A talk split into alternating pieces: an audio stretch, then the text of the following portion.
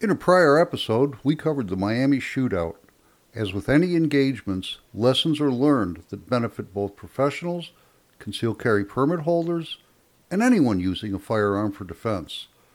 The North Hollywood shootout is no exception, so let's get to it. Hey, you scallywags. Welcome to our Pirate Talks Guns podcast. I'm your host, John Cello, the president and lead instructor at the Tactical Pirate. Sit back, relax, and enjoy the show. Hello, welcome, and thank you for dropping in. If you're a regular listener, uh, you'll notice that we skipped posting an episode on schedule. There are several reasons for the skip, uh, not the least of which was vacation. I managed to cram a year's worth of windshield time into a couple of weeks. It started with a two day trek to Wichita, Kansas, where we spent two days visiting family before a two day drive back. After a couple days' rest, it was a one day drive to Illinois with a return trip the next day with the grandkids. Adding some running around to take them to various fun things. Then we made a run to Kentucky to return them to their parents. Throw into the mix of everything our acquisition of a now five month old German Shepherd puppy, who you may hear in the background gnawing on a rawhide chew, and we've been busier than Merrick Garland covering up the Biden family crimes. But we're back now, and we're ready to share some valuable lessons learned. The North Hollywood shootout was very similar to the Miami shootout. Both involved bank robbers versus law enforcement, with the robbers holding a significant advantage of overwhelming firepower. Fortunately, in this case, only the bad guys lost their lives. At the time of the incident, Los Angeles Police Department patrol officers were armed with Beretta 92FS 9mm pistols and Ithaca Model 37 12 gauge shotguns. The bad guys they were up against had the following a Bushmaster XM15 converted illegally to fire full auto with two 100 round beta magazines, a Heckler & Koch HK91 semi-automatic rifle with several 30 round magazines, a Beretta 92 FS with several magazines, three Norinco AK 47 rifles converted illegally to fire full auto with several 75 to 100 round drum magazines, as well as a 30 round box magazine. So, how did this disparate conglomeration of weaponry meet, and how did it turn out? Two armed men entered a Bank of America in Los Angeles and announced a robbery. When they left the building, they were immediately surrounded by police. Instead of surrendering, however, the robbers started firing their weapons, and the bloody North Hollywood shootout began. The two robbers, Larry Phillips Jr., 26, and Emil Matasareanu, 30, were known to LA police as the high incident bandits for their frequent thefts and robberies in which they used a combination of weapons from their cache. During their first robbery in 1995, they shot and killed a guard while robbing a Brinks truck. Another botched armored car robbery and two successful bank robberies later, at 9:15 a.m., they entered the Bank of America on February 28, 1997, not knowing that they would be starting the longest, most intense gunfight in American history. Riding a phenobarbital high, they were armed with the Norinco AK-47 rifles, and Phillips had a Beretta 92 FS pistol. They both wore Type 3 ballistic vests and had used parts of vests to fashion arm and leg guards. In addition, Phillips wore a load bearing vest with pouches stuffed with magazines, and Matasareanu had supplemented his vest with a steel plate. victims of their own success, the robbers were disappointed that the bank only had $300,000 in the vault.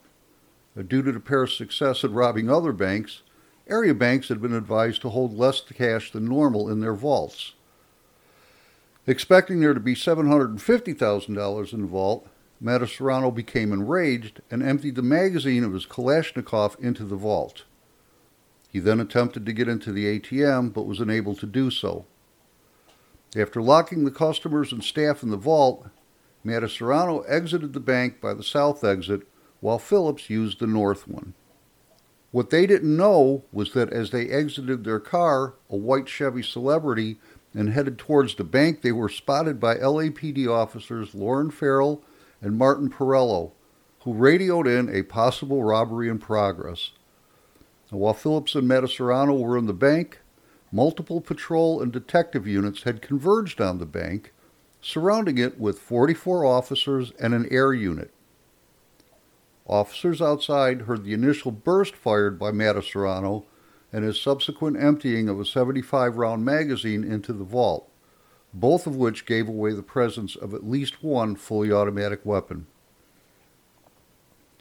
26 year old James Zboravan and his partner positioned themselves near a small locksmith kiosk on the east corner of the block opposite the bank. Being directly across from the bank entrance, he would have a direct line of sight when the suspects emerged.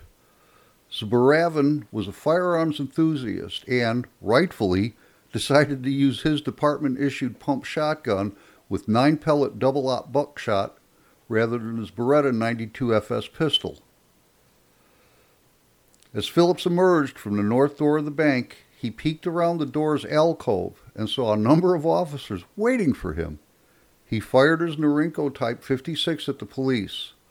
Officers of Buravan returned fire with the shotgun. I shot at him with double aught buck, and it absorbed into his body armor, Zboravan stated. If I had had a slug, it may not have penetrated the armor, but it would have broken his shoulder or maybe his back, and he would have been down in the street in pain or unconscious. The buckshot rounds did get his attention, and Phillips began to spray rounds at officers positioned across the street. The rounds went right through the police cruisers. Zboravan was hit in his left buttock and lower back. Meanwhile, Matasareanu exited from the bank's south door, firing in every direction. He re entered and exited the bank three times to shoot at the police. Phillips also took cover inside the building. Phillips reemerged seconds later for another round with the LAPD. He riddled the police with a hail of gunfire, tearing apart squad cars and wounding four more officers before disappearing back inside. At 9:28, Phillips and Matasareanu, with the nylon bag of money, left the bank.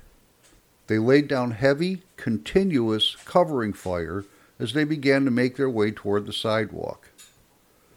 At 9:33 a.m., the air unit helpfully let the officers on the ground know that the robbers were wearing body armor. Now, this was something the officers were painfully aware of already, as they had hit the robbers multiple times with their handgun rounds with no apparent effect whatsoever. At one point, a police lieutenant ordered some of his officers to go into a gun shop and obtain effective weapons. The officers complied, but before the officers had the opportunity to employ them, a SWAT team had arrived. At 9:53, Phillips' rifle jammed. The LAPD's after-action report later noted that a 7.62 by 39 case was stovepiped in the ejection port. He discarded it and drew a 9mm pistol to keep firing at the police. Shot in the hand, he dropped the weapon and bent down to pick it up. Instead of continuing to fight the LAPD, he put the barrel to his chin and shot himself in the head. He fell to the ground dead. Meanwhile, Matasareanu had tried to hijack a bystander's jeep to escape. Thinking quickly, the jeep's owner took the keys with him as he abandoned the vehicle, leaving Matasareanu stranded. The robber instead took cover behind the jeep and kept firing at the officers that surrounded him. The police crouched down and started shooting at Matasareanu's unarmored legs beneath the vehicle. They hit him a total of 29 times, and he eventually tried to surrender. Uh, by that point, however, Matasareanu had lost too much blood. He died in handcuffs on the asphalt. The North Hollywood shootout was finally over. Twelve police officers and eight civilians were injured, and the two suspects died in the shootout. There are several in-depth accounts of the shootout online. I encourage you to read them to get the full impact. For now, let's take what is presented here and glean what knowledge we can. If you use a defensive firearm in any capacity, there's quite a bit here to put in your mental notebook. First, and most importantly, if you're in a fight, you're in it as long as you're drawing breath and have the means to resist. Surrender means death. I've seen people live with truly horrific injuries, and I've seen people die from the most minor ones. If you're wounded, stay in the fight until help arrives or the good Lord calls you home. Officer Zboravan said, There was no time to be scared. It's not a macho thing. There's so much going on. You fall back on your training. The lesson is, very plainly, just because you're shot doesn't mean you're going to die. You must fight on. Prepare yourself to be the victor and come out of the fight with a truly kick ass story for your grandkids. Next, I've said it before and I will keep saying it train for malfunctions. Now, while none of the good guys experienced any sort of weapon malfunction, they very well could have. Bad Guy Phillips was taken out of the fight and, subsequently, the gene pool by a smokestack jam in his rifle. This is something that, with training, is easily cleared. Phillips' inability to clear a simple malfunction let him take first place in the shootout's room temperature challenge. Don't let this happen to you. You should give malfunction drills a few minutes in every range session. Have your range partner load a dummy round or two randomly in your magazines. Empty brass also works, but not as well as dummies. So you can learn to recognize and quickly clear stoppages. If you don't have a range partner, randomly load a few yourself the night before and make malfunction drills the first part of your training session. However you do it, practice until you can get the gun back in action through muscle memory while you stay threat focused. On the subject of training, train with your vehicle. Know the difference between cover and concealment and determine what parts of your car provide what. Remember, concealment hides you, cover stops bullets. You would be surprised how much of a modern vehicle bullets will penetrate and pass through like a hot knife through butter. Determine what parts of your vehicle give cover and figure out what contortions you'll have to perform to shoot from them.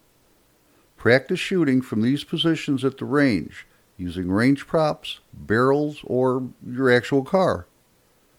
Matasareanu was taken down because, while the vehicle he was using for cover were effective, his feet and legs were vulnerable. Let me take a quick minute to tell you where your next AR platform rifle needs to come from.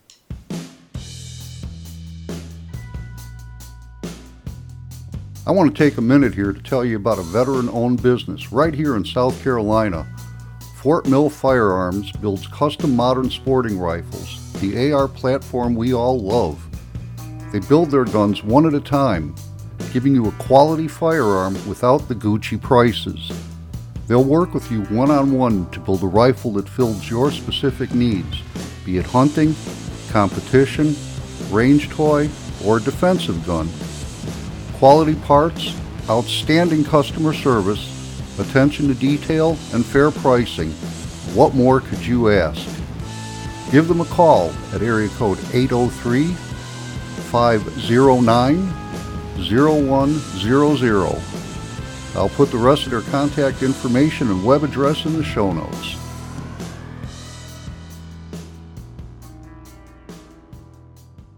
Which lets us segue nicely to our next point, which is shoot what you can until you can shoot what you want. Both the bad guys in this caper were wearing body armor. The responding officers, defaulting to their training, were shooting the bad guys center mass which means they were shooting them in the body armor. Now, I know a lot of you are saying, if that were me, I'd just do a failure drill. Two to the body, one to the head, and it would be over. And at this point, I'd call you out as a total Chad, knowing you've never been in a real gunfight. Because, while a Mozambique is technically correct, hitting something the size of a head in an adrenaline fueled gunfight with the target shooting back at you isn't as easy as your nightly games of Call of Duty while sitting on your mom's basement couch make it seem. Sure, getting hit while wearing body armor hurts, but it's not an incapacitating hurt. If you know or suspect your opponent is wearing armor, shoot at what isn't armored. Hips and legs are great targets. Even with some armor protection like these two criminals had on their legs, hits to the legs or hips would have brought them down, at the very least ending their mobility. If they remained a threat, well, it's easier to hit a head laying on the ground than one upright and bobbing and weaving. And don't leave just yet, Chad. I'm not quite done bagging on you.